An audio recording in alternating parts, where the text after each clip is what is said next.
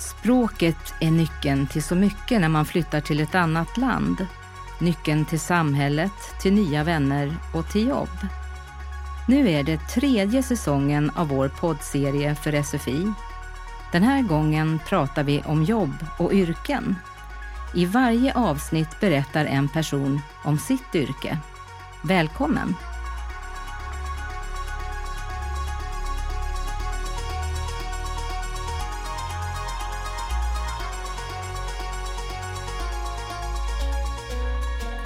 Idag träffar vi Louise som är busschaufför. Välkommen!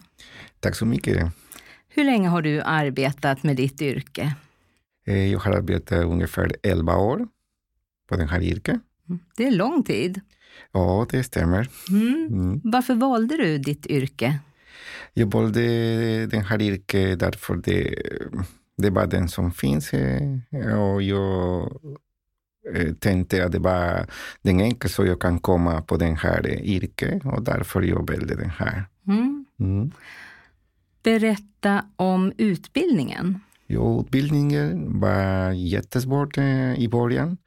Därför eh, när man kommer efter SFI, det var jättesvårt kan man säga, genomföra hela utbildningen. Men eh, jag lyckades och jag har metoder för att ska plugga och eh, till sist eh, jag klarade provet på första i alla, i alla prover, så det, det var ganska bra faktiskt. Nu blir jag nyfiken. Vilka metoder hade du när du pluggade? Och speciellt, eh, jag eh, samlade eller sparade alla lektionerna på en MP4. Sen eh, på väg hem lyssnade på den och sen varje prov eh, började jag eh, spara som bilder och sen på en PS4, eh, en spel, där kan läsa varje gång och så pluggade jag jättemycket på den där och blev ganska bättre på den här. Verkligen, och lyckades snabbt. Vad bra. Minns du din första dag på jobbet? Självklart. Eh, ja, det var... Egentligen jag började inte på SL-trafiken. Jag började på en eh, litet företag och eh, gjorde sightseeing med en guide. Och det var ganska bra att, att kunna utföra den där, eh, den där första dagen. Berätta om tre saker du gör på jobbet en vanlig dag. Ja, den eh, vanliga man gör är att transportera folk från en punkt A från en punkt B, som är viktigt, och försöka eh, hålla eh, tidtabellen. Eh, och en sak som vi eh, själv gör, jag är eh, vara snäll mot folket eh, och som är en, en yrke som måste, bara, eh, måste göra tjänster och det gör eh, speciellt särskilt jag gör och hälsar till alla som kommer i bussen. Och sen eh, den svåraste sidan kan man säga är att undvika olyckor. Mm. Måste man vara teknisk eh, när man är busschaufför? Nej, egentligen inte. Vi behöver inte vara teknisk. Ja. Om bussen går sönder?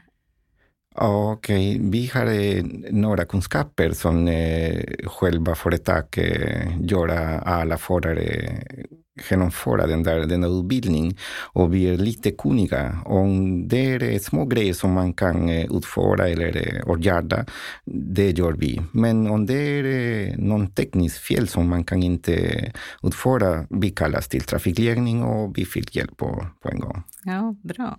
Mm. Att vara vänlig är, är viktigt, sa du. Vilka andra egenskaper är viktiga i ditt jobb? Ja, eh, faktiskt är det körkort för att köra en stor fordon.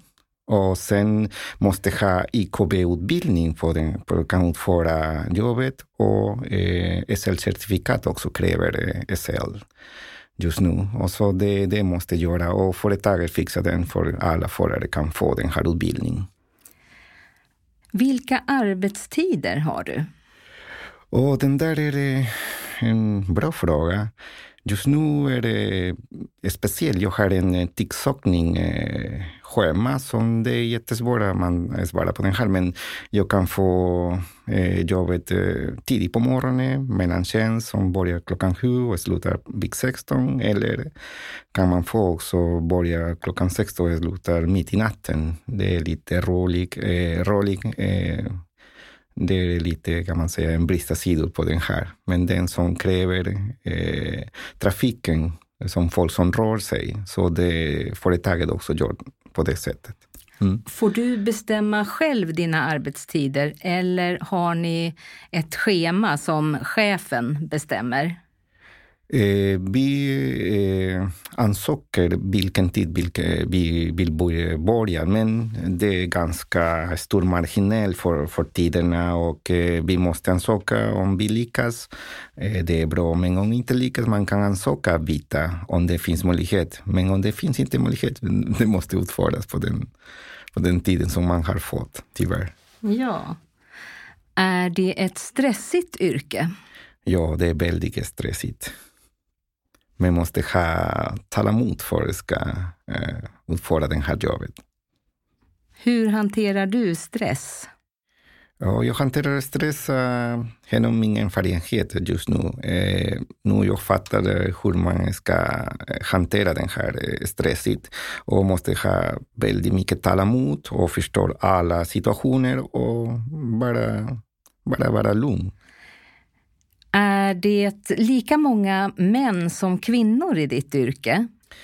Just nu som ser ut, eh, det är inte så, men företaget har den här riktningen eh, vill locka mer kvinnliga förare att komma till det här yrket. Mm. Finns det ett särskilt yrkesspråk eller yrkesord i ditt yrke? Ja, det finns massor. Och det speciella kan berätta på två eh, eh, ordet som eh, det var jättesvårt för mig när jag utförde det här jobbet eller vill ansöka jobba extra. Varje gång jag kommer och säger ja, jag vill jobba extra och de återfrågar ja, slutade du din pass eller är du ledig? Och där lärde mig jag att det finns två ord som använder inte på normalt sätt, men de använder på det här yrket. Uh, till exempel när man slutar en, en pass eller en dagjobb, man kan stuxa för att ska göra lite extra. Men när man är ledig, det är genet som gäller. Bra ord! Skulle du vilja rekommendera till andra att bli busschaufförer? Ja, jag kan rekommendera. Det är en, en, eh, ja, jag som utförde olika typer av jobb eh, här i Sverige eh, kan, kan man rekommendera. Eh, jag kan jämföra som min yrkesgrunden eh, som jag har som civilingenjörexamen i datateknik. Eh, när man jobbar så där eh, jobbet följer mig till, till eh, min hem. Men när man slutar en pass på en, eh, som bussförare, där slutar jobbet och, och man kan glömma bort allt. Låter toppen. Tack så hemskt mycket för att du kom hit och att vi fick intervjua dig. Eh, tack själv för, för att ge mig den här möjligheten. Tack.